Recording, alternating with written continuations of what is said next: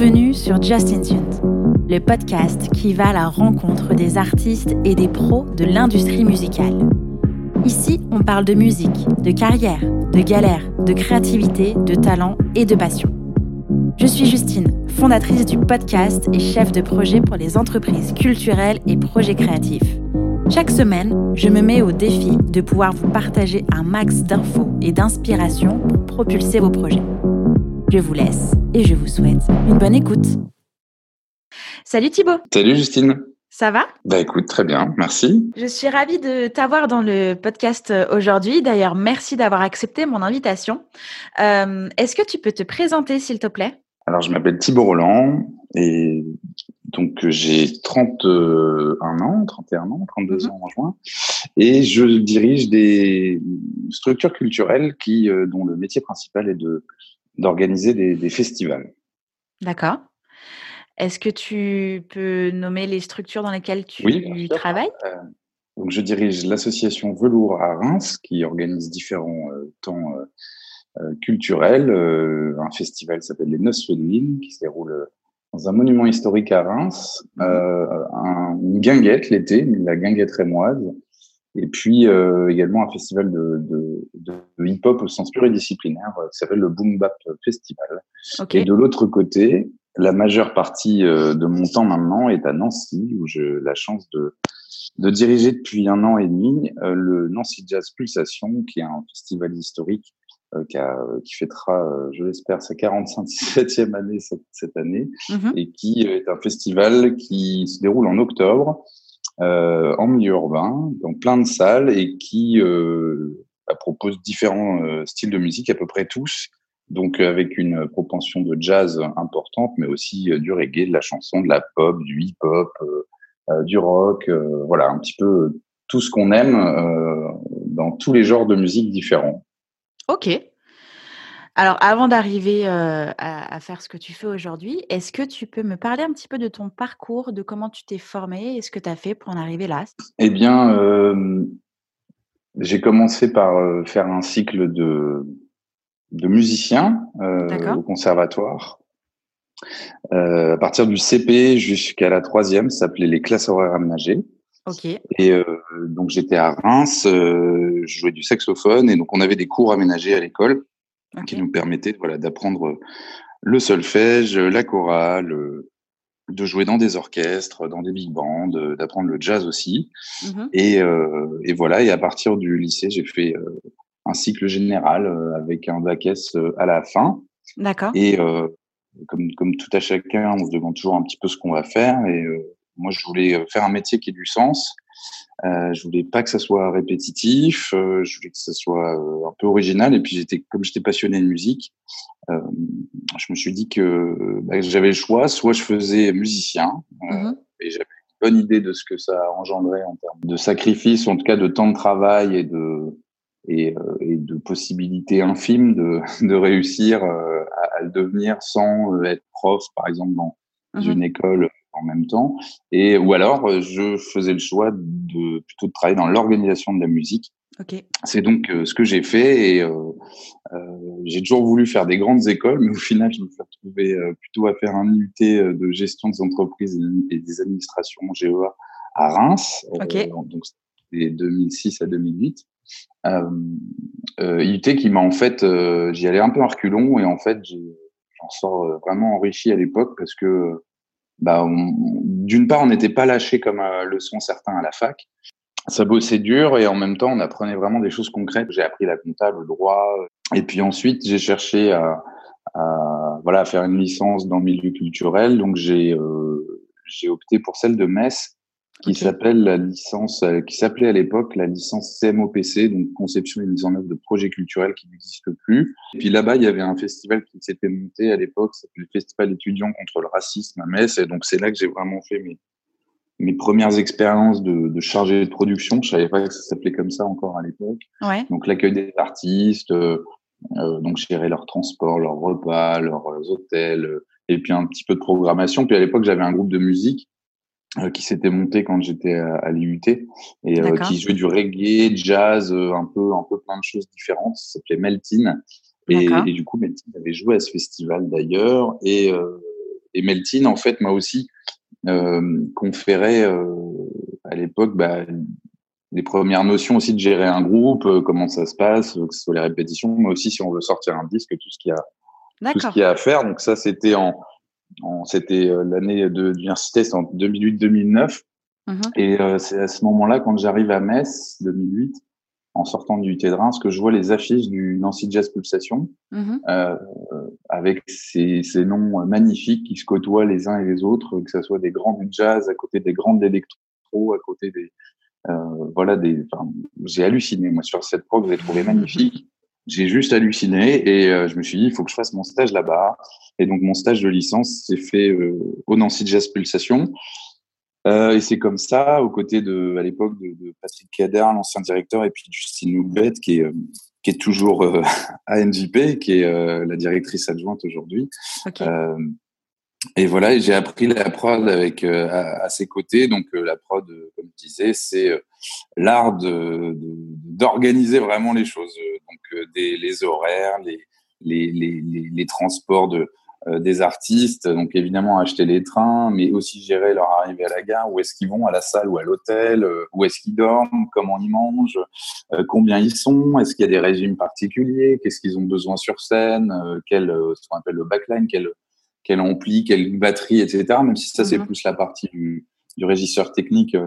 voilà, nous, on faisait en sorte de, d'essayer de voir ça globalement et donc j'apprends bien ça avec eux puis en plus j'ai la chance à l'époque c'est toujours le cas d'ailleurs, ce poste de stagiaire euh, permettait d'organiser la programmation du Nancy Jazz Poursuite, qui est le qui fait partie du week-end du off qui précède le festival.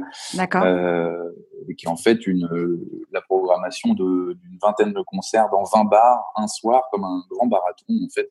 J'avais confirmé que c'était vraiment ça qui me qui m'éclatait et euh, la programmation musicale et, voilà donc ça s'est fait comme ça et en parallèle euh, donc le groupe continue de répéter tous les dimanches, donc je revenais à Reims tous les week-ends.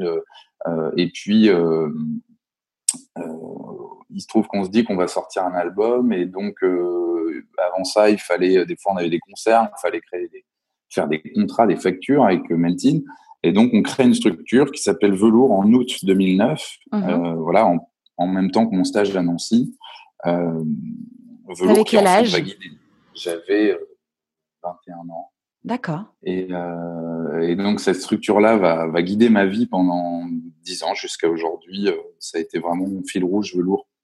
D'accord. Euh, avec tout ce que j'ai fait en parallèle. Et donc c'est vraiment aussi cet assaut-là qui va moi m'apprendre le, le, métier bah, en faisant quoi. Simplement. Mm-hmm. Un, pour ceux qui nous écoutent, c'est un métier qui s'apprend quand même en mettant les mains dedans beaucoup. Et voilà, donc euh, le stage euh, se poursuit jusque fin octobre 2009.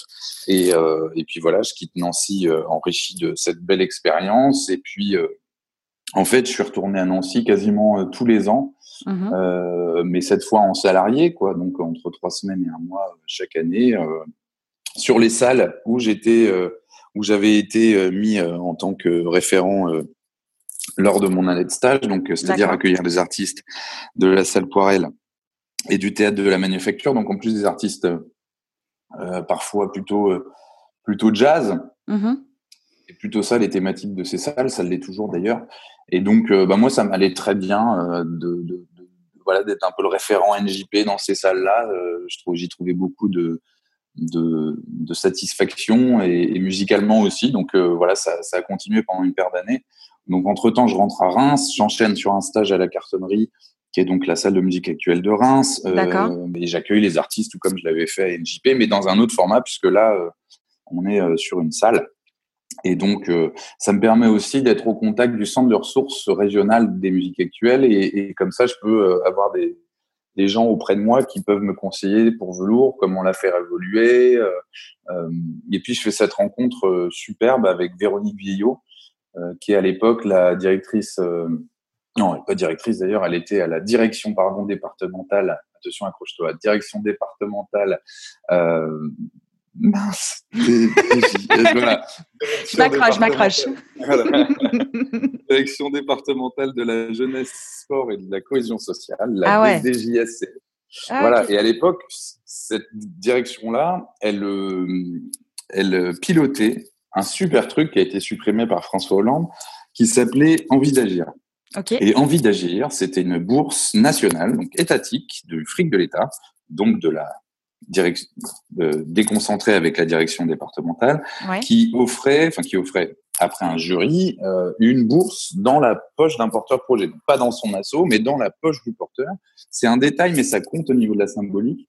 Euh, euh et au-delà du fric, c'était une méthodologie. Et donc, en fait, Véronique, je la rencontre euh, parce que je viens la voir pour, bah, moi, je voulais sortir mon album en 2010 avec euh, avec le groupe, mm-hmm. et donc chercher de l'argent, quoi, tout simplement. Et bon, on fait un rendez-vous. Elle me dit, tu sais, Thibault, la bourse, euh, elle est pas faite pour pour sortir des albums. Elle est elle est là pour accompagner des projets structurants sur le territoire qui ont un impact sociétal. donc j'apprends des termes, tu vois, des, choses comme ça. Et puis en fait, elle m'ouvre l'esprit, ce qu'elle me dit, regarde, tu me parles en fait de jeunes compétences euh, techniques et, artistiques autour de toi.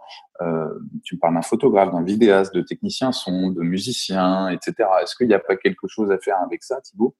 Euh, plutôt que juste financer ton groupe, est-ce que tu peux pas penser un peu plus loin? Et là, mhm. j'ai eu comme une révélation ce jour-là. Euh, donc, il y avait Véronique et puis il y avait Jean-Charles Siwila qui est, qui, est, euh, qui, est, qui est parti depuis de la cartonnerie, mais qui a été aussi un, un bon un bon appui. Et, euh, et, voilà. Et donc, me voilà à déposer un dossier envie d'agir, à être euh, lauréat de cela. Et, euh, et, et, en fait, Velours, à ce moment-là, prend toute sa, prend toute sa teneur avec, en effet, ben, un projet qui ressemble un peu aux grilles de nos, de nos directions tutelles, c'est-à-dire avec de la diffusion, de la création et puis des actions culturelles. Donc, le fameux triptyque le triptyque sacré, euh, je dis pas ça avec sarcasme, mais, mais voilà, le, comment on crée de la musique, comment on la diffuse et comment on va aussi faire des actions auprès des publics euh, euh, euh divers, euh, les enfants, les personnes handicapées. à l'époque, on fait beaucoup d'ateliers, voilà, dans des CRM mm-hmm. auprès d'enfants déficients, toujours dans l'idée de soutenir nos jeunes musiciens en leur apportant leur premier cachet. Donc, à l'époque, on est encore en guzo avec velours. Et, et, voilà, on se développe comme ça. Il faut que tu me dises si je vais trop dans le détail, est-ce que c'est une chronologie dans la tête. C'est hyper intéressant. Euh, non, non, non, c'est parfait, c'est hyper intéressant. Par contre, j'ai quand même une question, mais là, faut repartir un peu loin au tout début de, de, de, ton histoire. Euh, comment c'est possible que dès le CP, euh, tu aies cet aménagement scolaire, musique et école? As un, un, entourage musical, musicien. C'était quoi cette volonté? C'était toi? C'était tes parents? Pourquoi? Eh ben, en fait, euh, c'est un peu, euh, c'est pas pour paraître prétentieux, mais, mais ma maman, elle, euh, alors ma maman et mon papa, ils n'étaient pas tout dans la, dans la musique. Mm-hmm. euh, elle, à titre bénévole, elle était dans un festival de photos où elle faisait de la prod. Mais ça, je l'ai su que plus tard. Okay. C'est assez drôle. Et, euh, et, donc voilà, elle, elle avait une appétence artistique. et puis mon père et ma mère allaient à, la chorale de temps en temps, je crois, avec des amis pour, pour chanter, quoi. Mm-hmm. Et, et, puis ma mère joue un peu de guitare, mais voilà, il y avait rien de c'était pas une famille musicale. Euh, j'écoutais les, les ma mère quand j'étais gamin, c'était Souchon, euh, Triane, euh, euh, Lavillier, quoi. Tu vois, c'était plutôt cette dose-là. Et bon, bref, hein, je suis en grande section de maternelle, puis je, je crois que c'est un truc genre je sais déjà, je sais déjà lire.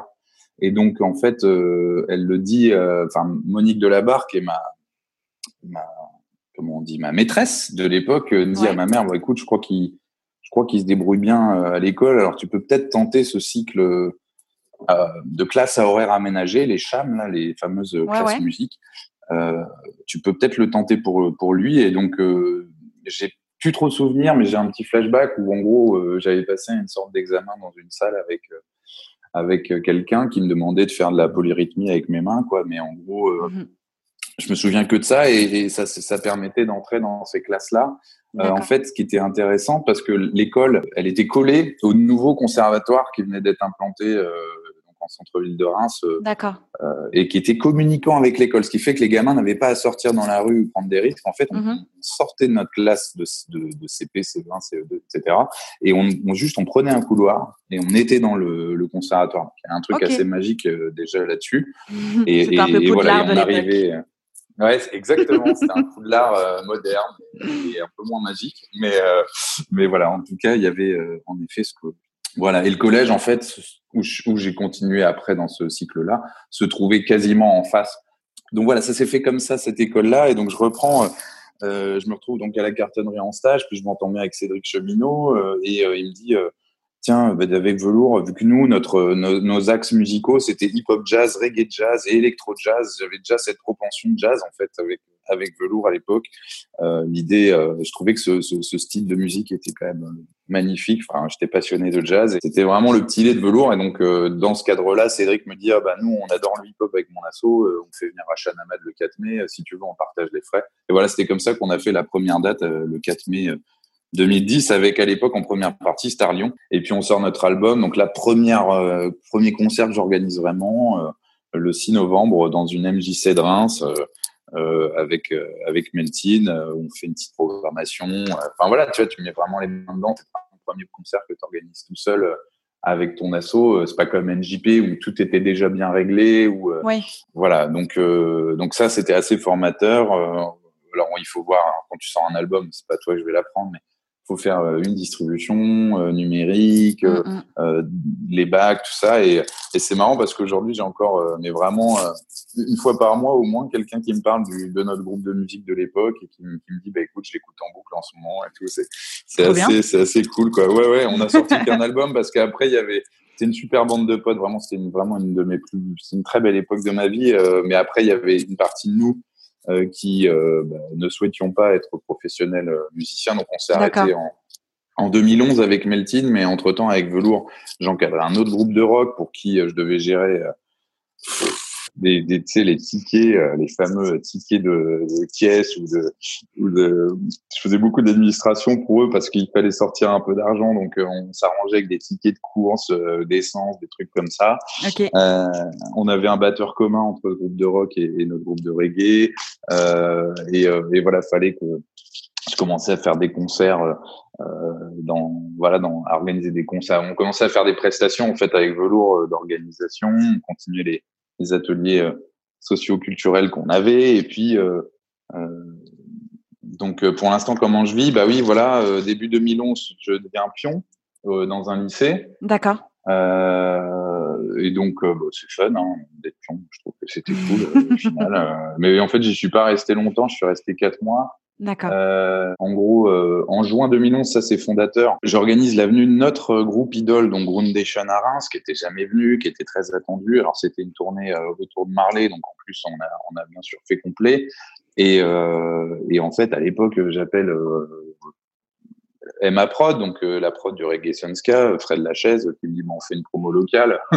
Moi, je demande à Rodolphe à la cartouche, c'est quoi une promo locale et tout? je découvrais un peu ces, ces termes-là. Et voilà, sans le savoir, à l'époque, on a fait, euh, enfin, sans, sans le maîtriser, on a fait une promo locale avec, euh, avec euh, la cartonnerie et Musique Action. Tu peux expliquer un petit peu en quoi elle a consisté, cette promo locale? Eh ben, Une promo locale, c'est, donc il y a plusieurs façons d'organiser un concert. Soit on le produit tout seul, soit on le coproduit avec la structure qui nous accueille ou avec un autre une autre asso, une autre, une autre entreprise, ou soit on fait un contrat de promo local. Et donc, le contrat de promo local, c'est le fait de se char d'être chargé dans l'organisation d'une date, de l'accueil des artistes, aussi bien technique, mais aussi de la promotion euh, du concert, donc d'aller coller les affiches euh, dans la ville, etc.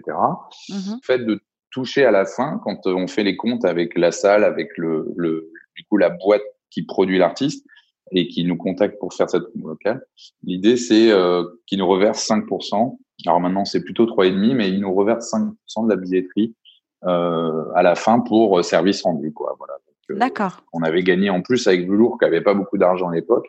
on avait gagné, je crois, 4000 balles sur, sur, ce, sur cette date, donc c'était chouette. Donc, okay. euh, voilà, en plus de faire jouer notre groupe Meltin en première partie de notre, de notre euh, voilà groupe idole Groundation. Mm -hmm. okay. et, euh, et voilà, à l'époque, j'avais sollicité le, ce qui s'appelait le Reims Hip Hop Festival, dont Cédric, euh, dont je parlais tout à l'heure, faisait partie puisque lui, il venait des MJC, Cédric, avant d'être embauché à la Carto. Et euh, du coup, il était euh, directeur du MJC, il faisait partie euh, du Reims Hip Hop Festival.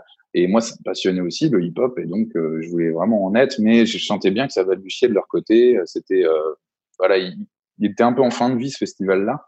Mm -hmm.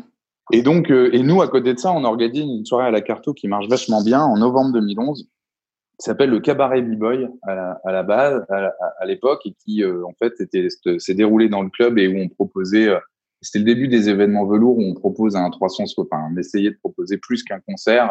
il y avait une expo photo d'un artiste, moi, euh, du graphe, on avait fait du graphe. Tu sais, à l'époque, faut, faut se rappeler que le hip-hop, c'était, euh, putain, c'était il y a il y a même moins de dix ans, mais c'était encore des choses qui se voyaient euh, que très peu et qui étaient mhm. parfois mal vues. Et donc, on organise voilà un, événement hip-hop vraiment cool avec des danseurs dans la fosse, des, des boys qui chauffent, qui chauffent la salle et avec une programmation à l'époque, clin d'œil, euh, de euh, c'était euh, Milk Coffee and Sugar et aussi Blitz The Ambassador. Moi j'avais j'avais vu cette prog en allant au printemps de Bourges où je cherchais du travail. C'est ça fin avril 2011, j'étais au printemps de Bourges à distribuer mes CV alors qu'avec le recul, je me suis dit, mais les, les, tourneurs et tout, ils avaient vraiment autre chose à faire. Mais bon, je, distribuais quand même mes CV, voilà. Et là, je rencontrais ma future boîte à Lyon, sans le savoir qui m'avait dit, bah, si tu veux, on peut faire ce plateau-là euh, à la Carto. Euh, et puis Cédric, lui, s'y connaît euh, quand même pas mal. Et donc, il m'avait dit, ouais, c'est vachement bien, vas-y, fais-le. Et donc, voilà, on avait fait ce plateau Milk Coffee and Sugar et, et Beats, The Ambassador. Et, et, voilà, donc ça faisait un bel ensemble pour cette belle soirée qui a été un, un franc succès. Je me rappelle de Cédric qui me dit, je crois que vous tenez un concept là. Et en fait, début 2012, du coup, je suis embauché chez Yuma. donc en fait, tu as rencontré Eric Bellamy au printemps de Bourges pendant que tu distribuais les CV pour faire le plateau, c'est ça? Ouais, c'était bah, c'était Tom Cublier qui allait être mon futur collègue. D'accord. Euh, voilà, euh, mais euh, bah, il était sûrement avec Eric à ce moment-là, mais c'est Tom qui m'avait dit bah tiens, il y a ce plateau-là, on peut le faire si tu veux et tout. Et et, et non, j'avais pas du tout calcul, tu vois, que que enfin j'avais pas du tout prévu d'aller chez eux travailler, mais après j'ai vu une annonce. J'ai dû chercher du taf en octobre-novembre 2011. J'ai vu l'annonce, j'ai postulé, je suis allé à l'entretien à Lyon. J'avais aucune compétence dans le booking, évidemment, mais de toute façon, ils cherchaient un jeune qui avait, qui avait la dalle. Et, euh, et comme ils ont vu que je me bougeais avec mon asso et que j'avais mon groupe et tout, bah, je pense que ça, ça a suffi à convaincre. Et puis, euh, et puis voilà, euh, me voilà début 2012 à Lyon, dans cette magnifique ville, à travailler pour pour Yuma, à découvrir ce que c'est que le booking. Donc, euh, ceux qui nous écoutent, c'est le fait. Oui, ouais, je, je, je, veux bien que tu détailles un petit peu du coup le, le métier de, de booker. Donc un booker, qu'est-ce que c'est? C'est euh, l'agent ça a plein de noms. Il y a plein, il y a plein d'homonymes dans notre milieu euh, musical, euh, de la prod euh, musicale. Et donc, un booker, c'est aussi un agent, ce qu'on appelait un impresario à l'époque. un booker, voilà, c'est aussi ce qu'on appelle un producteur, puisque mhm. des fois, on, la boîte qui produit des artistes en live met des sous pour la création d'un spectacle. En ça, il est producteur du spectacle. Et donc, le booker, c'est celui qui est chargé de diffuser. C'est aussi ce qu'on dit dans le théâtre, c'est les chargés de diffusion. D'accord. Et donc, euh, le booker, c'est ça, c'est chargé de diffusion, agent, impresario, c'est tout ça. Et donc, le booker, bah, il prend son téléphone toute la journée et il appelle son fichier de contact, euh, les salles, les festivals, euh, euh, en fonction de la stratégie qui est définie par le, le, le boss de la boîte, donc Eric Bellamy euh, à l'époque. Et, et voilà, et donc pendant des semaines, des semaines, j'appelais, j'appelais, puis il n'y avait rien qui tombait, et puis j'étais vraiment furieux, je me rappelle je raccrochais, je disais mais quel métier de con, quel métier de con. et, euh, et, et, au final, un jour le Graal tombe. Sauf qu'en fait, là, c'est l'artiste qui me dit ah bah non, euh, en fait nous, et là en plus, je comprends que non seulement c'est chaud de trouver des dates, mais en plus, j'avais pas pris en compte la deuxième partie du métier, qui était de gérer l'artiste. Et gérer l'artiste, qui en fait, on te fait comprendre que l'artiste c'est ton employeur. Ton employeur, c'est évidemment Eric Bellamy à l'époque, mais en fait, insidieusement, ton employeur, c'est l'artiste, puisque c'est pour lui que tu travailles à trouver des dates. Donc, évidemment, à l'époque, alors moi j'arrive, il y avait euh, section d'assaut qui décollait, c'était le début du, de la vague hip-hop en France. Donc, oh, j'arrive chez Yuma, il y avait section d'assaut, il y avait, euh, il y avait Youssoufa. Euh, mhm. à l'époque, dans une autre boîte, il y avait un 995. C'était avant que toutes les boîtes de prod françaises se mettent toutes à faire du rap. On était quasiment les seuls avec Yuma. C'était une agence urbaine. Mhm. On vendait aussi une compagnie de danse, Pokémon Crew. Oui. Euh, voilà, on, on, et donc moi j'étais donc on était un binôme de booker avec Thomas. Euh, Thomas lui faisait le rap euh, au sens euh, rap pur et dur et moi je faisais plutôt euh, les groupes un peu plus jazzy, un peu plus musicaux, on va dire, vu mon bagage et donc je m'occupais d'un de Aquanaru qui était une super qui est toujours hein, une, une rappeuse américaine qui vit en Allemagne et qui, qui jouait avec un backing band qui fait voilà, qui était dans la lignée de Blitz The Ambassador dont, dont je parlais tout à l'heure. Mm-hmm. Thomas avait gardé Blitz. Moi, je faisais Scratch Bandicoot, qui était un groupe de Lyon d'électro hip-hop, euh, qui mm-hmm. a signé depuis chez Chinese Man Records, euh, voilà, euh, avec qui j'ai vraiment beaucoup bossé. Il y avait les, les beatboxers d'Under Control. Euh, il y avait euh, qu'est-ce qu'il y avait encore euh, Bon, je sais plus, mais mais voilà. En gros, euh, moi j'avais des petits artistes à faire tourner et de temps en temps, je trouvais une fois que j'ai été aguerri, je trouvais une date, des dates des dates pour section d'assaut. Il y avait les psychiatres de la rime qu'on avait récupéré à une époque. Il y avait Zao aussi, la mm-hmm. la chanteuse pop urbaine. Bon voilà. Et donc voilà, j'ai mis longtemps à trouver une confirme et puis ça y est, au bout d'un moment, j'en ai trouvé et j'ai pu commencer à construire des tournées. Et donc, quand on construit une tournée, on essaye de faire un routing, ce qu'on appelle un routing, donc euh, d'avoir des, euh, des dates qui sont à 200, 300 km l'une de l'autre, de sorte que le groupe fasse 2-3 heures en bagnole euh, d'une date à l'autre et de construire comme ça un joli truc. Il se trouve que moi, je suis passionné de cartes. Je suis passionné de, depuis que je suis petit, j'adore les cartes, j'adore la géo et donc j'adorais ce boulot parce que je le détestais en même temps parce qu'il était vraiment ingrat parce que les mecs à l'époque quand t'appelais les programmateurs ils disaient non mais c'est bon j'ai bouclé ma date du rap du trimestre mhm. et en général c'était un pesté parce qu'en général c'était souvent un rappeur blanc tu vois ce que je veux dire? Il y avait quand même encore ce truc euh, vraiment ça n'a plus rien à voir avec aujourd'hui hein, mais euh, mhm. à l'époque faut vraiment se rendre compte que euh, les mecs faisaient grand corps malade et ils appelaient ça leur date rap quoi. D'accord, ah oui, oui. Voilà. Et ou un 995 qui nous piquait pas mal de parts de marché à l'époque. Mais voilà, entre-temps, ta section d'assaut qui explose et qui vraiment va permettre de casser les portes, casser les codes. Mhm. et, euh, et, donc, j'ai pu, via Yuma aussi, découvrir bah voilà, l'univers de la grosse prod, d'aller à Paris. Euh, je me rappelle, j'étais à l'Olympia, j'étais chargé d'accueillir les artistes derrière euh, sur la date de, de section, sauf que c'était tous les rappeurs de, de, de, Paris et moi je les connaissais pas tous. Et puis il y avait, tu sais, il y avait, euh, il y avait Kerry, il y avait, ils sont tous passés par là. Et puis à un moment, euh, j'ai fait bonjour, vous êtes qui? Moi, j'y allais innocemment, tu vois, parce que je devais filer des bracelets. Et là, tu t'es pris un coup de poing.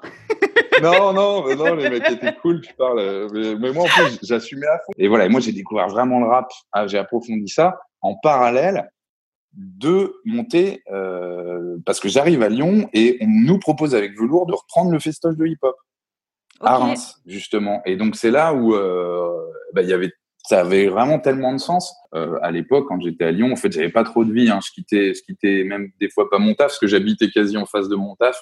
Donc, euh, en fait, euh, je quittais tard ou je quittais pas. Ou, enfin, voilà, je bossais tout le temps, tout le temps à Lyon. J'ai assez peu profité de la vie lyonnaise, malheureusement. Et donc, je, je bossais velours en rentrant. Euh, donc là, tu vivais, de, tu vivais de ton taf chez Yuma et à côté. Bah, J'avais mon SMIC chez Yuma. Voilà, et, et à côté, je rentrais toutes les deux semaines, je crois, à Reims, parce que c'était très très long. Euh, Reims-Lyon, c'était 4h30, 5h en bagnole. Mmh. Euh, en covoite, c'était euh, vraiment épuisant. Tu vois, t'es arrivé le vendredi à 22, tu repartais le dimanche à, à 15. c'était c'était une sacrée vie. Et, et mais bon, voilà, ça a duré un peu moins de deux ans. Outre le fait d'aller évidemment, parce que quand on est booker, on va aussi sur des salons, printemps de Bourges, transmusical. Mmh. Maintenant, il y a le MAMA, mais à l'époque, ça n'existait pas. Euh, donc, on allait sur euh, des festivals euh, pro, faire du réseau, essayer de vendre nos artistes, discuter avec les programmateurs. Donc, à l'époque, je me fais un réseau de programmateurs en France incroyable. qui m'a bah, qui me sert encore maintenant dans mon mm-hmm. boulot de programmation parce qu'on s'appelle et puis et puis il y a une veille quoi qui est faite sur ce que font les autres et, et, voilà et en ça moi j'ai trouvé ce boulot hyper enrichissant en termes de contact et de et de rapports euh, humains, que ce soit avec les artistes ou avec euh, les autres euh, personnes du milieu, même si parfois c'est ingrat et que des fois tu as la haine un peu sur, sur certains de notre milieu. Au final, il y a quand même un, un, vrai plaisir à vivre cette vie-là, un peu bah, qui est une vie de bureau et en même temps qui est décousue parce que euh, tu es aussi, bah, tu sors, il y avait un festival de hip-hop à Lyon qui s'appelait l'Original, il y avait, il y avait le Ninkasi, il n'y avait pas mhm. encore le sucre à l'époque aussi. Mais, euh, mais euh, voilà, je vivais quand même un peu Lyon, mais c'est vrai que j'en ai pas énormément profité. Euh, mhm. Mais bon, j'allais sur les dates beaucoup. Et donc voilà, 2012 avec Velours, fait les, les Noces Félines, la première édition au Palais du Taux. Donc l'idée étant de faire ça dans un monument qui a 800 ans, qui est collé à la cathédrale de Reims, là où faisaient la fête les rois. Enfin voilà, et on continue, on devait fêter les 10 ans là, comme je te disais, à partir d'aujourd'hui et enfin de ce jeudi 9 avril. Ouais. Et, et voilà, et donc on continue les, ateliers avec velours, euh, donc à distance, on fait des petits mix euh, dans les bars, et puis euh, voilà, ça prend petit à petit forme. Je gère, ouais, on gère la, fête de la musique aussi pour pour un bar, on s'occupe toujours du groupe de rock dont je te parlais, et puis là on s'attache aussi à, développer un artiste rap de Reims qui s'appelle à l'époque Lachnek, et, et, et voilà, et donc on, on fait ce travail là à côté Et on prépare surtout le festival de hip-hop aura lieu en 2013. D'accord. Voilà. Donc le réseau que tu avais créé depuis le départ était toujours hyper actif et ce qui du coup tu arrivais à mettre en lien euh, chacun de, de, de, chacune de tes actions pardon avec ce que tu avais déjà fait au fur et à mesure? Bah, c'est ça qui est passionnant moi je trouve c'est justement de, de, réussir à lier euh, non pas de, cloisonner les choses mais plutôt de mmh le voir dans un dans une entièreté et de, et de pouvoir lier les choses et les gens euh, pour pour pour faire des projets quoi. Totalement, parce que une fois que tu es parti de la carto, tu aurais très bien pu dire bon allez c'est bon, ça c'est fait. Ensuite next, j'en suis où? Alors que tu as bah non, parce qu'il y avait velours. garder du lien. Non, oui, bah oui. Il y avait velours mm. qui me qui me qui me tenait comme un boulet à la fois parce que parfois c'était vraiment difficile en termes de d'énergie et à la fois euh, c'était j'étais sûr moi que j'allais repartir de Lyon un jour. Je savais en arrivant quoi mm-hmm. que en fait je partais juste pour acquérir des compétences et pour les ramener à Reims pour développer velours et donc au bout d'un moment, euh, on fait le choix euh, donc Arnaud était, était revenu dans l'affaire, avait quitté 3D Family, s'était installé à Reims pour préparer le festival de hip-hop. Moi, j'arrête donc Yuma. Euh, Au bout de 5 ans? euh, Donc la Non? Non, non, non, euh, un an, 18 mois, j'ai fait chez Yuma. Euh, D'accord. Bah parce que le, booking, j'avais vite fait le tour aussi, tu vois, c'était quand même. enfin, j'avais l'impression d'avoir fait le tour, en tout cas, et donc je Kitiuma, c'était euh, fin 2013.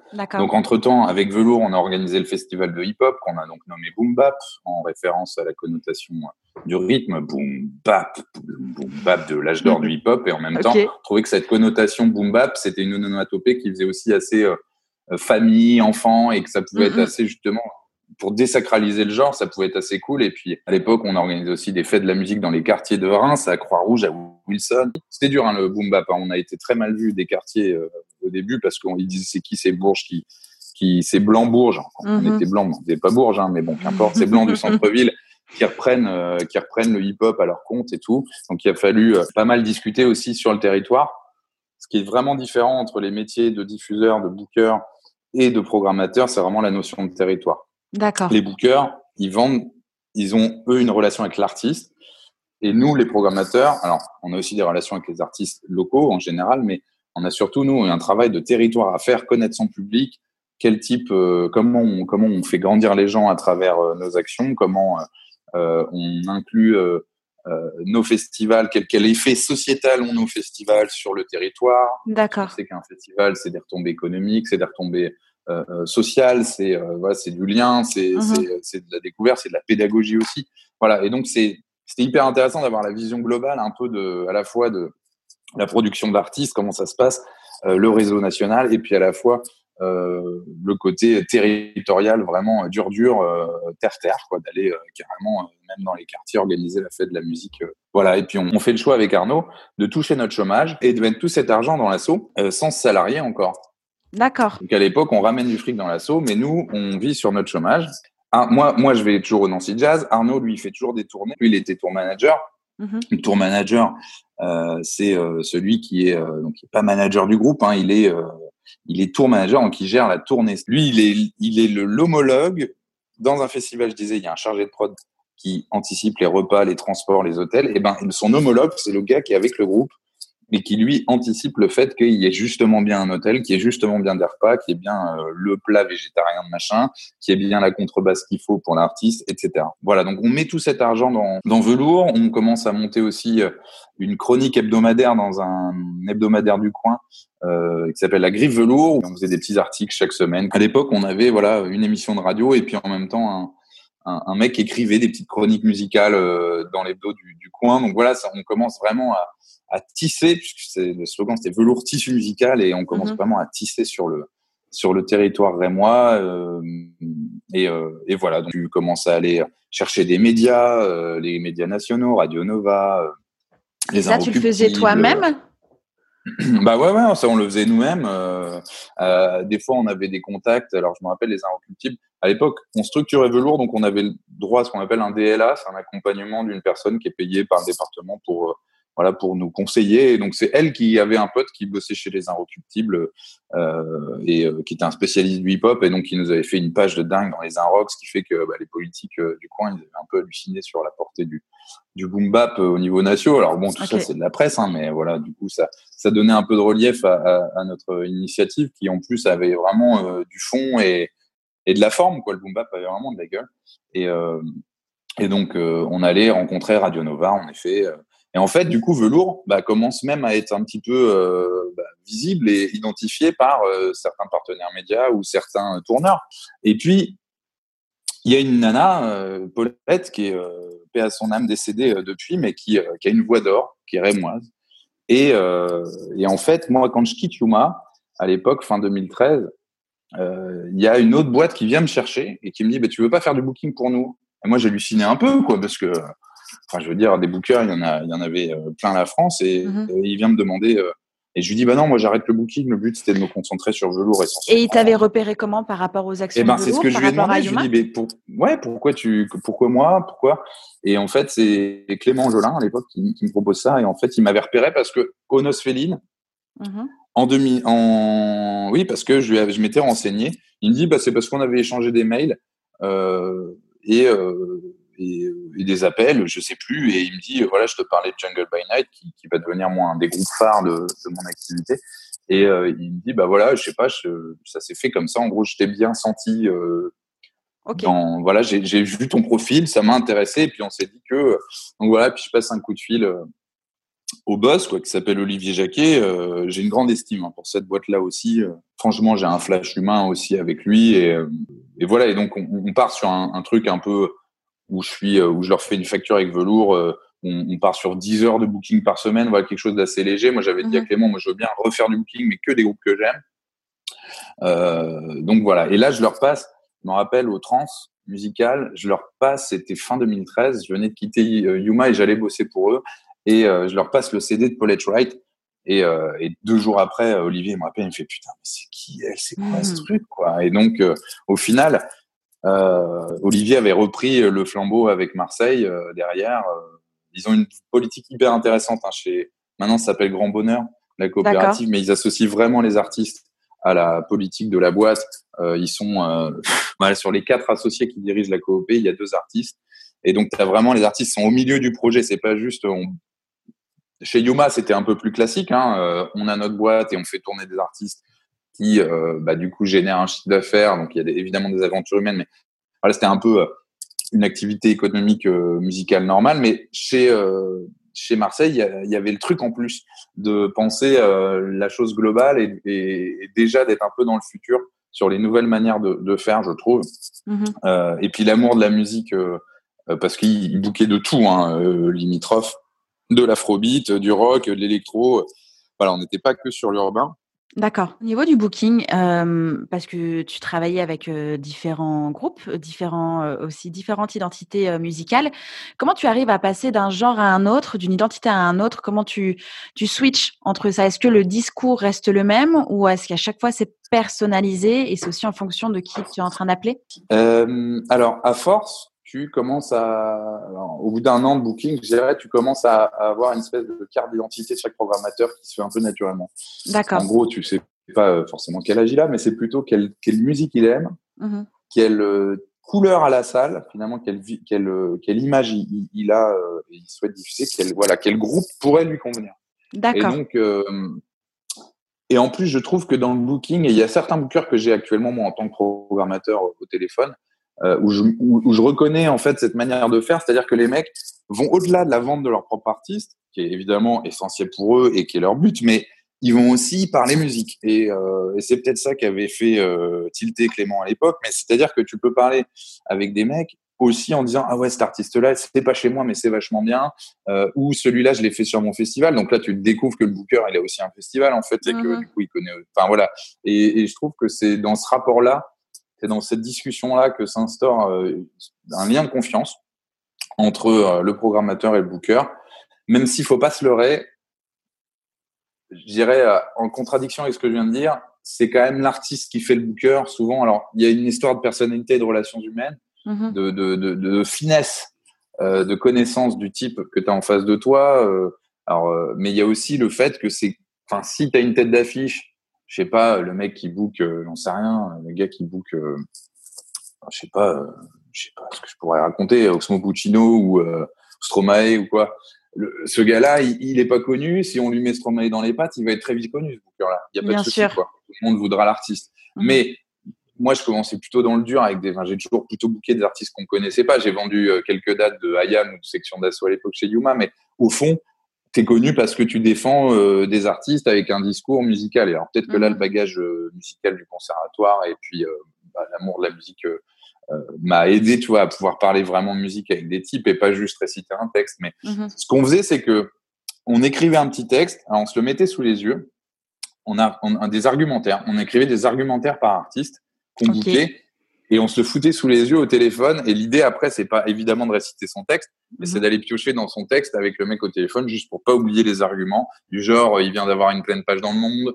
Euh, là, on fait euh, les un euh, les un rock festival, Wheel of Green, machin, euh, les mhm. trucs qui brillent un peu. On cite les les festivals qui marchent, on cite les, les beaux articles de presse, on dit qu'il a l'album qui arrive à telle date, on cite la, la scénographie ou voilà tout ce qu'on est en train d'acheter, de payer et quelle est l'idée du groupe voilà, s'il y a un grand écran avec de la 3D, par exemple. Mhm. Euh, voilà, on essaie de, de, montrer les qualités de, la, de ce spectacle-là et pourquoi il est original par rapport aux autres, parce que c'est un secteur hyper concurrentiel. Et donc, on se met cet argumentaire-là qu'on écrit nous-mêmes euh, sous les yeux et puis, euh, et puis on y va comme ça. Et en fait, plus on a de belles dates et plus ça donne aux autres bah, bien envie d'avoir des belles dates. J'avais un boss à l'époque qui m'avait dit, mais de toute façon, c'est tous des suiveurs. Alors, c'était un peu réducteur de dire ça, mais euh, au fond, je comprends ce qu'il dit parce que c'est vrai que nous, en tant que programmateurs, parfois on est rassurés. Euh, certains bookers essaient d'avoir certains festivals. Je sais que par exemple, le Nancy Jazz Pulsation, il a dans son nom et dans son image de festival, il a, il a, la, il y a une espèce de, de label de qualité euh, avec le Nancy Jazz Pulsation. Il y a quelque chose du genre, on tombe pas dans la facilité dans la programmation NJP. Donc ça veut dire qu'il a en même temps une certaine exclusivité ce festival. Donc l'avoir dans sa tournée pour un artiste de rap ou pour un artiste de pop ou pour un artiste de jazz. Évidemment, pour le jazz, c'est important, mais tu vois, même pour les autres, c'est important parce que ça les place tout comme Pitchfork, tout comme, euh, je sais rien, je pourrais en citer plein, tu vois, ou alors ceux qui faisaient Bourges, euh, c'était important aussi parce que Bourges c'est un gros rendez-vous ou, surtout les transmusicales transmusicales super image si tu chopes les trans tu sais que derrière tu vas avoir une tournée de de 15 dates facilement parce que euh, beaucoup de programmateurs vont le voir et surtout les trans il a aussi une très belle image de défricheur mhm. et donc et il se trompe rarement. Et donc euh, voilà. Et les Nosfedin, c'est un peu ça, hein, aussi. On a, alors c'est beaucoup plus petit que les festivals que j'ai cités, mais c'est un peu une image un peu. Euh, J'aime pas le mot hype parce que ça veut tout et rien dire et euh, ça fait un peu euh, élitiste. Mais euh, voilà, il y a, y a côté bien fini, bien léché et, et, surtout original, assez différent. Et donc le booker, il va chercher, selon l'artiste qu'il a, à avoir des, des, des, des, festivals un peu classieux comme ça sur sa tournée, avec d'autres salles hein, au milieu, bien sûr. On peut pas avoir que des festivals prestigieux, mais voilà, euh, tout, euh, tout en respectant un routing dont je parlais tout à l'heure, où tu peux pas faire, enfin, tu peux rarement euh, faire jouer ton artiste à Marseille et le lendemain à Strasbourg. Quoi. Donc du coup, au milieu, il faut trouver une date à, à Lyon et, et, voilà, à minima, quoi, pour que ça fasse au moins une, une pause de transport. Mais je sais pas si je réponds vraiment à ta question. Si, si, si, si, tu l'as hyper bien développé. Donc voilà, donc euh, on a, ouais, on, on est, c'est pour ça que c'est intéressant. En plus, surtout quand je te dis, tu te rends compte que le booker qui est en face de toi, en fait, lui-même, il a un festival. Donc en fait, c'est même pas. Souvent, parfois, on oppose les métiers. Celui qui, je disais, il y a vraiment le métier de territoire qui est celui de programmateur, où tu, où tu voilà, es en relation avec des politiques locaux, avec des assos locales, avec euh, des magasins, avec des commerçants, avec euh, euh, plein plein de monde, des médias locaux aussi. Et puis il y a celui de Booker qui lui va plutôt chercher à avoir une attachée de presse nationale qui fasse tomber euh, des beaux articles comme je disais, et puis qui est plutôt en relation avec l'artiste et à développer son projet sur le territoire français, voire international. Et en fait, on oppose les deux, mais les deux sont très complémentaires et on se rend compte qu'en surtout, il y a des programmateurs qui font du booking pour, bah, nous, avec mon Jazz, par exemple, moi, là, j'ai, on avait démarché 15 dates pour euh, notre artiste qui était, qui était lauréat de notre tremplin. Donc, on avait 15 mhm. dates de, de, de festoche là, qui arrivaient sur l'été, Jazz à Vienne, Jazz sous les pommiers. Tu vois, pareil, tu cites les dates prestigieuses comme ça. Euh, on avait des, des, des, belles dates. Donc, on devenait booker. Mhm. En attendant, évidemment, de refiler euh, le bébé à un tourneur professionnel, parce que nous, c'est pas notre de métier. Et à la fois, il y a des bookers qui, eux, organisent des festivals. Euh, il y a beaucoup maintenant, en plus, de plus en plus, avec l'effet de concentration qui est sur notre milieu, il y a beaucoup de boîtes de, booking qui organisent eux-mêmes des festivals. Corrida possède euh, Will of Green, euh, Allo Floride, je sais plus quels ils font, mais il y en a plein, quoi. Il y a plein de boîtes de prod qui possèdent des festivals ou qui rentrent dans le capital de festivals. Euh, ou en capital ou pas, parce que c'est des assos souvent les festivals. Mais, mhm. mais bon, voilà, il y a, y, a, y a de plus en plus de porosité entre les deux. Et ça a été surtout marqué à l'époque par les labels Sony, Universal, qui créent leur propre branche de tournée. D'accord. voilà, normalement, c'est deux activités très séparées. Les labels faisaient de la production de disques, mais comme on vend plus de disques, les gars, ils ont commencé à se diversifier pour gagner de l'argent. Les artistes, avant, on était assez méprisés. Hein, la, branche live, qu'on est d'accord pour les gens, hein, qu'on comprenne bien, il y a deux branches dans le secteur, la branche enregistrée et la branche vivante. Et mhm. la branche enregistrée, c'est tout ce qui est production de disques, et la branche vivante, tout ce qui est euh, musique, euh, concert, etc. Et donc, euh, c'est deux métiers différents, mais qui en fait se recoupent de plus en plus, puisque mhm. on ne vend plus de disques, le streaming rapporte que dalle, et que du coup, les artistes, en fait, leur seul moyen de vivre aujourd'hui, c'est de tourner. Mhm. Et d'où le problème actuellement avec le corona, d'ailleurs, parce que bah, du coup, les gars, ils tournent plus, et donc, je sais pas combien d'intermittents vont être dans la merde, mais bon, c'est un autre sujet. Tout ça pour dire que du coup, les boîtes de prod ont créé leur branche de tournée qui sont venues nous, nous concurrencer, nous. Euh, à l'époque, Yuma, qui était la seule quasiment avec un peu augurie sur le rap. Mhm. Aujourd'hui, mais non seulement tous les tourneurs font du rap quasiment, mais en plus, euh, les, les, maisons de disques créent leur propre branche. Il y, a, euh, il y a une concentration, un effet de concentration qui fait un peu flipper, hein. Mhm. mais, euh, mais bon, faut garder un peu du sens et essayer de, moi, c'est en ça que je me suis toujours plus senti proche quand même du côté territorial des choses, du côté festival, du côté programmation, plutôt mhm. que du côté production d'artistes, parce que euh, côté production d'artistes, quand même un monde vraiment industriel. Mhm. Euh, et le côté festival reste quand même un peu plus artisanal, un peu plus associatif. D'accord. Il y a beaucoup de bénévoles, par exemple, dans les festivals. Il y a beaucoup de liens humains. D'accord. Euh, voilà, la musique se voit vraiment globalement et non pas comme un seul. Euh, il n'y a pas euh, plein de métiers. la personne chargée de la, communication ne fait pas le même boulot que la personne chargée de la production ou de l'administration. Mhm. Tu as soulevé la question qu'il était quand même intéressant, voire indispensable, de développer le live. Est-ce qu'il faudrait, dans ces cas-là, dans une stratégie pour un artiste émergent en développement, de, de, chercher un tourneur ou un booker ou les deux? Est-ce que c'est complémentaire? Est-ce que c'est d'abord l'un ou l'autre?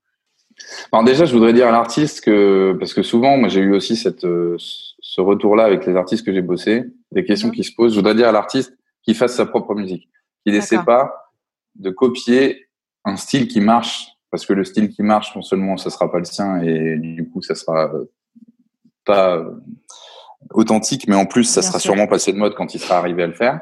C'est une discussion que j'avais avec Scradmondi à l'époque quand on se disait mais putain mais si tout si ça cartonne pourquoi nous ça cartonne pas? Je comprends pas et tout. Et, euh, et en fait c'est une discussion que j'ai eue de très régulièrement. Donc déjà il y a une première chose c'est que l'artiste faut qu'il fasse sa propre musique. Ça marche ça marche pas c'est pas le problème. Le, mhm. problème c'est d'être authentique dans ce qu'on fait. Et ensuite bah comment faire? C'est ça ta question c'est qu'est-ce qu'il doit faire? Est-ce qu'il doit trouver un tourneur euh, du coup rapidement plutôt qu'essayer d'être euh...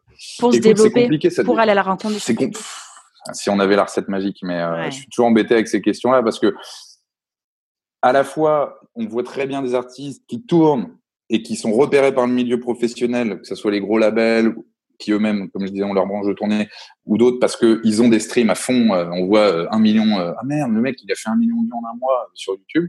Mhm. Donc là, tu fais, oh putain, il y a un phénomène, il y a une audience, il y a une attente. Il faut qu'on chope le truc. Mais l'artiste qui fait passer un million de vues, qu'est-ce qu'il fait? Bah, il doit attendre de faire un million de vues pour vivre. Non, bah, du coup, mhm. il doit, euh, il doit continuer à faire ce qu'il fait. Il peut jouer, en effet, avec les outils web marketing euh, que tu connais. Euh, il peut essayer d'améliorer sa, sa, visibilité sur le web. il peut créer des concepts aussi. Parfois, certains créent des concepts hein, qui, qui, qui, les, qui permettent de les dénoter des autres. Mais mhm. bah, le plus souvent, oui, l'idée, le, l'idée c'est d'avoir un, un, booker. Mais des bookers, il y en a pas dans toutes les régions. On en parle, nous, par exemple, euh, dans le cadre de, de notre réseau régional Musique Actuelle Grand Est. Euh, moi, je viens de la Champagne, à la base de Reims. Mhm. Putain, il y a zéro booker. Quoi. Nous, on en a zéro à Reims. C'est simple, dans la Champagne-Ardenne, il n'y a pas de booker. Donc, il n'y a pas cette ressource humaine euh, de compétences qui est, qui, est, qui est valorisée. Donc, les mecs se barrent à Paris. Okay. Du coup, ne valorisent pas le territoire rémois dont ils sont issus. Jeanne hein, c'est ça. Hein, Jeanne elle était rémoise aussi à la base. Hein. D'accord. Voilà. Et donc, du coup, cette, déjà, avant toute chose, ce serait peut-être, si on regarde un peu plus loin, au-delà de l'artiste à qui je pourrais répondre que oui, il faudrait qu'il trouve des dates, mais que c'est pas simple parce que des gars qui font son, son s'il fait de la pop, s'il fait du rock ou du rap, il y a quand même beaucoup de, de concurrence, quoi. Et puis souvent, le programmateur, bah, il fait jouer l'artiste de son cru en mhm. première partie de la tête d'affiche qui lui ramène des gens. Donc, euh, si en tant qu'artiste, tu n'es pas encore fédérateur en termes de public, c'est difficile de tourner. On va pas se mentir. Euh, le programmateur, il va à la limite plutôt valoriser la scène locale qu'il a chez lui, puisque c'est dans la fiche mission de son festival ou de sa salle en tout cas. Mmh, mmh, mmh. Donc euh, c'est pas facile. Euh, ce qu'il faut, c'est oui, ben, il n'y a pas de recette magique. Je suis assez embêté. Moi, je, moi, je serais plutôt à dire, et c'est plutôt le discours qu'on tient au niveau régional, c'est de dire qu'il faut soutenir les, justement le milieu de l'encadrement professionnel artisanal local et, et, soutenir sa vitalité pour que les artistes du coin puissent déjà avoir une première euh, un premier interlocuteur en local qui puisse les aider justement à un avoir des réponses concrètes, à connaître le milieu, à avoir euh, voilà des vrais conseils euh, et à commencer à tourner avec ce réseau-là. Après, à nous aussi acteurs du, du milieu régional de faire remonter euh, auprès des bookers. Hein. Moi, ça m'arrive souvent de parler aux bookers d'artistes euh, dont on s'occupe ou euh, ou des mecs qu'on a repérés du coin. Et donc, ça peut marcher aussi. C'est, il faut aussi compter. Moi, je pense pour un artiste aujourd'hui, si je dois te répondre, qui veut se faire repérer, déjà, c'est qu'il doit euh, avoir un matériel. Je pense qu'aujourd'hui, les artistes sont assez, euh, avec Internet et avec euh, les outils et les conseils, en l'occurrence même ton podcast, ils sont assez armés pour être au courant. quoi. Aujourd'hui, c'est mm-hmm. plus comme en 2010 ou en 2005 où tu es là, bon, comment je fais C'est à qui je me réfère? Il y a des SMAC, il y a des salles de musique actuelles qui sont là pour ça. Il y a des, voilà, il y a quand même énormément de conseils. Déjà, ça c'est une base. Faut prendre tous les conseils et ensuite euh, possible. Et puis surtout, faut se faire repérer. faut se faire repérer au niveau régional déjà, euh, au niveau de ta salle de musique actuelle de, de là où tu habites, et puis euh, au niveau des, des, professionnels de ton coin, du festival de ton coin, de, de s'il y a une, une manageuse ou, ou un tourneur ou voilà quelqu'un qui fait justement les ou un label qui fait ce métier-là, c'est aussi aller vers eux, présenter le truc, même si ça marche pas. Au moins, ils ont mhm. identifié le machin, parce que c'est aussi des gens en général. Ouais, le réseau, absolument. C'est souvent des gens qui se retrouvent dans des comités euh, de, de, euh, de sélection, de validation de demandes de sub au niveau régional. Donc, euh, au final, on se connaît tous, en fait, tu te rends compte, et notamment avec la fusion des régions. Ça a mhm. vraiment en plus amplifié ce réseau. À l'époque, on était région par région. Maintenant, c'est des grandes régions. Et moi, ça c'est alors c'est très discutable cette fusion des régions, mais en tout cas sur le point humain, je trouve ça super. Euh, je trouve ça super ce que ça a créé entre nous. Les, ouais, ça rapproche grave. Voilà, les choses s'imbriquent les unes avec les autres et un artiste que ça fait peut-être euh, un, deux, trois ans qui bah, qu'il attend son heure, finalement, paf, d'un coup, il y a une rencontre qui fait que, et puis euh, bah, surtout des envies, des énergies, quoi. Mm-hmm. Donc euh, voilà, il n'y a pas de réponse magique, mais ouais, le réseau, comme tu dis, c'est peut-être ça le, non, puis euh, entre les lignes, euh, c'est vrai que c'est important de, de bien euh, signaler, de bien dire et de répéter qu'il faut solliciter son entourage déjà proches, les gens qui peuvent être autour, qu'on ne connaît pas encore, mais qui sont là, pas loin, dans les régions, dans les villes, etc., avant de tout de suite penser à faut que je monte à Paris, faut que j'aille à Paris pour euh, construire mon réseau. Euh, il y a des gens bien hyper pros qui sont partout sur le territoire français, euh, métropole hors métropole, qu'il faut solliciter, pas simplement aller directement taper à la porte, euh, euh, grosso modo, je monte avec mon sac à dos et je vais euh, taper à la porte d'Universal. Non, il y a des gens avant à voir, à solliciter et, et, et, voir pour avancer, quoi, tout simplement. Ouais, et puis il faut pas rêver. Hein. Enfin, je pense qu'il faut pas non plus rêver en se disant que Paris c'est le Graal. Alors évidemment, il y a un truc important, c'est d'aller jouer à Paris au bout d'un moment pour se faire voir. Mmh et, mais bon, avant d'aller jouer à Paris, faut déjà bosser avec un type qui peut ramener son réseau à ton concert. Bien sûr. Sinon, euh, bah, tu... nous, on l'a fait avec Meltine à l'époque, on allait jouer à Paris, mais il n'y avait, aucun pro. Donc, en fait, à part dire on a joué à Paris, ça n'avait pas vraiment de, d'influence. quoi. Donc, euh, donc voilà. Mais, euh, mais voilà, en tout cas, ce que je voudrais dire aussi aux gens qui nous écoutent, c'est qu'il y a un truc qui est hyper important. On a parlé, un, du réseau et de se faire connaître et de, voilà, ne pas hésiter à aller. faut parler aux gens, faut pas être timide faut y aller, mais il faut avoir surtout la dalle. Quoi. Moi, j'en reviens toujours là, et que ce soit pour les artistes ou pour les gens qui veulent travailler dans ce métier-là. Euh, moi, c'est devenu, enfin, j'ai vraiment pris conscience du coup dans une fonction plus de manager, qui est que j'ai euh, bah, découverte aussi euh, sur le tas. Euh, c'est que les gens euh, que tu embauches, au début, j'étais super séduit par les CV, les compétences des gens, mmh et en fait, je me suis rendu compte. bah, c'est évidemment important et et je viens d'embaucher une nouvelle chargée de communication à Nancy qui était directrice de l'école des Franco et je suis ravi parce qu'elle a euh, enfin, tu, tu, sais que tu as affaire à quelqu'un qui, qui, connaît son boulot. Mhm. Mais il y a vraiment une histoire d'humain. Il y a vraiment une histoire d'humain qui passe avant la compétence, une histoire de d'état d'esprit. Et l'état d'esprit, alors il correspond à, à chaque boîte, euh, mais faut faut vraiment euh, si on sent qu'on est plutôt qu'on a envie d'être dans une routine, dans un truc pépère, faut mieux aller travailler dans une soit pas dans ce milieu-là, soit euh, dans ce milieu-là, mais plutôt au niveau institutionnel. Mmh c'est pas pour faire la critique de nos de mes collègues qui travaillent dans les dans les institutions, parce qu'il y en a aussi qui ont une vraie belle énergie. Mais je veux dire, il y a un truc un peu plus sécurisant que d'être mmh dans une asso.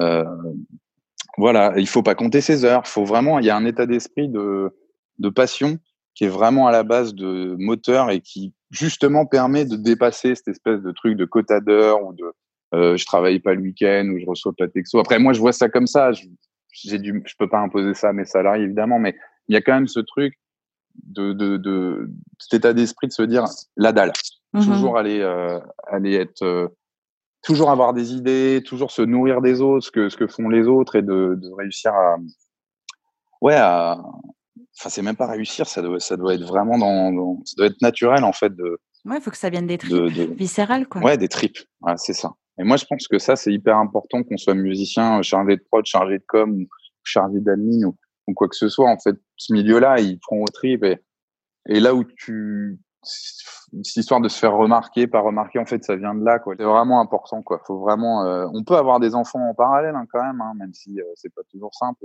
Je pense à mes amis bookers qui vont sur beaucoup de dates de leurs artistes ou quoi, mais on peut avoir une vie de famille et une vie normale à côté. On a plutôt un mmh travail de bureau d'ailleurs. Hein. C'est plutôt un travail de bureau euh, ce milieu-là.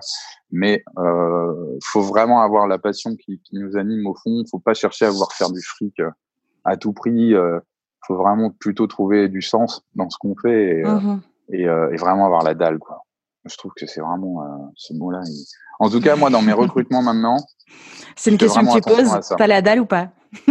Ouais, carrément carrément parce que je me suis heurté à des gens qui ne l'avaient pas et, euh, mmh. et en fait, tu essayes, mais ça colle pas, quoi. ça colle pas, euh, tu as beau essayer et, voilà. Et je suis convaincu que cet état d'esprit de battant et de, et de, passionné, il est au cœur de notre métier. Mais sinon, tu fais pas ça, en fait. Alors, oui, c'est le nerf de la guerre, le fric. On va pas se mentir. Je suis pas non plus en train de dire qu'il faut pas faire de fric. Je suis, je suis un chef d'entreprise et je, évidemment, il y a une quête de la rentabilité qui est, euh, qui est, euh, qui est nécessaire. Mmh Mais voilà, c'est où tu places le curseur de la priorité euh, dans, dans, dans, le métier que tu veux faire et, dans la manière dont tu le fais, quoi, surtout. D'accord. Euh, comment se déroulent euh, tes journées? Alors, j'imagine que tu n'as pas de journée type, je sais. Mais comment tu t'organises un petit peu avec tout ça? J'en sais rien. ça s'appelle un gros freestyle. Ouais, ouais, c'est du gros freestyle. Euh, non, mais j'ai bah, mon logiciel mail là sur mon Mac. Donc après, j'ai euh, ma boîte NJP. Et puis ma, mes, mes, mes, différentes boîtes velours, parce que faire créer des lignes au fur et à mesure des années. Mais on va dire que j'ai ma boîte velours, ma boîte NJP.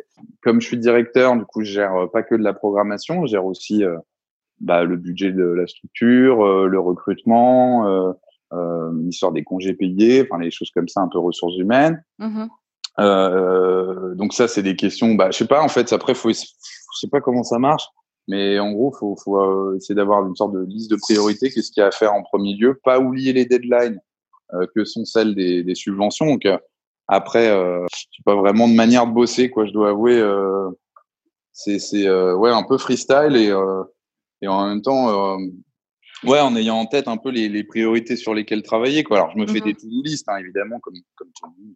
Oui à cocher pour pas oublier parce que je suis une passoire vivante mais euh, mais, euh, mais voilà sinon c'est tout quoi. Je j'ai pas de pas vraiment de recette miracle mais euh, mais euh, mais moi ma boîte mail c'est un freestyle hein, par rapport à Roman que tu as eu au téléphone. Elle est paf bien carré bien organisé et tout mais moi c'est ce que je racontais à Claire notre nouvelle chargée de com. Je lui dis non mais moi je peux pas trier ma boîte mail. Je, je passerai plus de temps à la trier qu'à la qu'à répondre aux mails, quoi. Donc, euh, au final, euh, j'utilise mon outil de recherche sur mail et puis je me débrouille comme ça. Euh, je mets des petits drapeaux pour les mails euh, qu'il faut que je que je check, que j'ai pas le temps de lire sur le moment.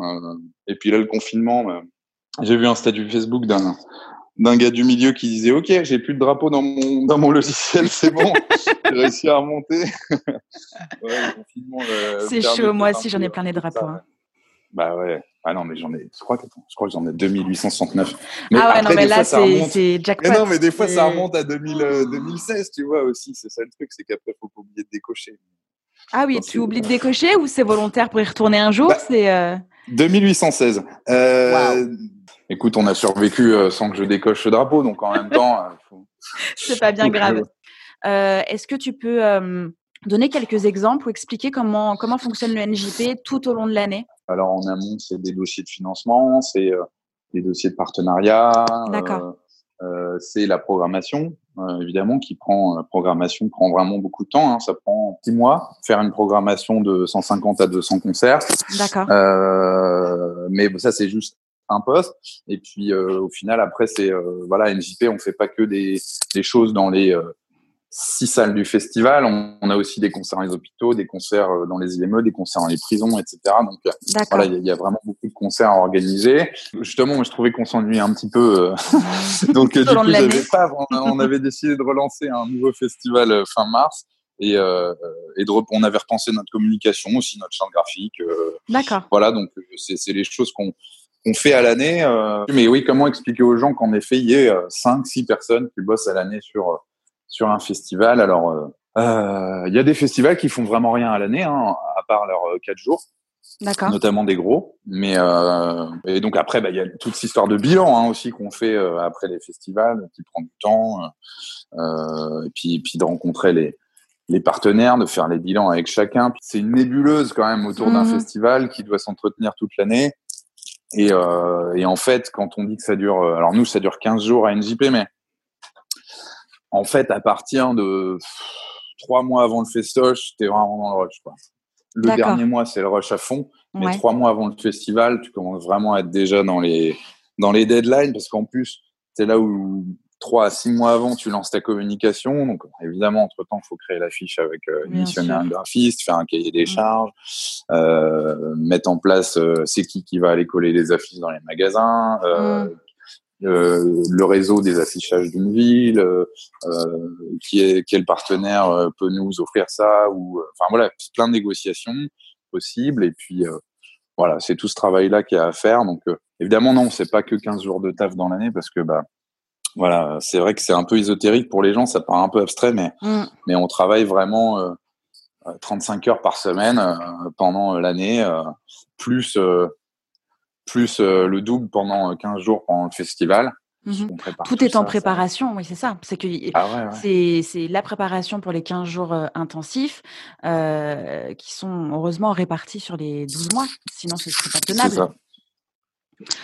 Est-ce qu'il y a des choses auxquelles je n'ai pas pensé ou voilà qui, qui seraient intéressantes de rajouter? Sûrement, mais je les ai pas là en tête. C'est vrai, il y a tellement à dire. Moi, j'adore, hein. j'adore ce qu'on fait. Putain, c'est génial. J'adore ce boulot merci pour tout, vraiment Thibaut, c'était génial. Bah, avec grand plaisir. Écoute, euh, Justine, c'est, ça fait toujours autant plaisir de parler de, de son métier et d'être écouté. Donc, euh, j'espère que ça servira à d'autres, surtout. Je pense, oui, vraiment. Euh, Tes conseils sont très précieux. Merci encore et à très bientôt, Thibaut. Et eh ben, à bientôt, Justine. Merci. Salut, Thibaut. J'espère que cet épisode vous a plu.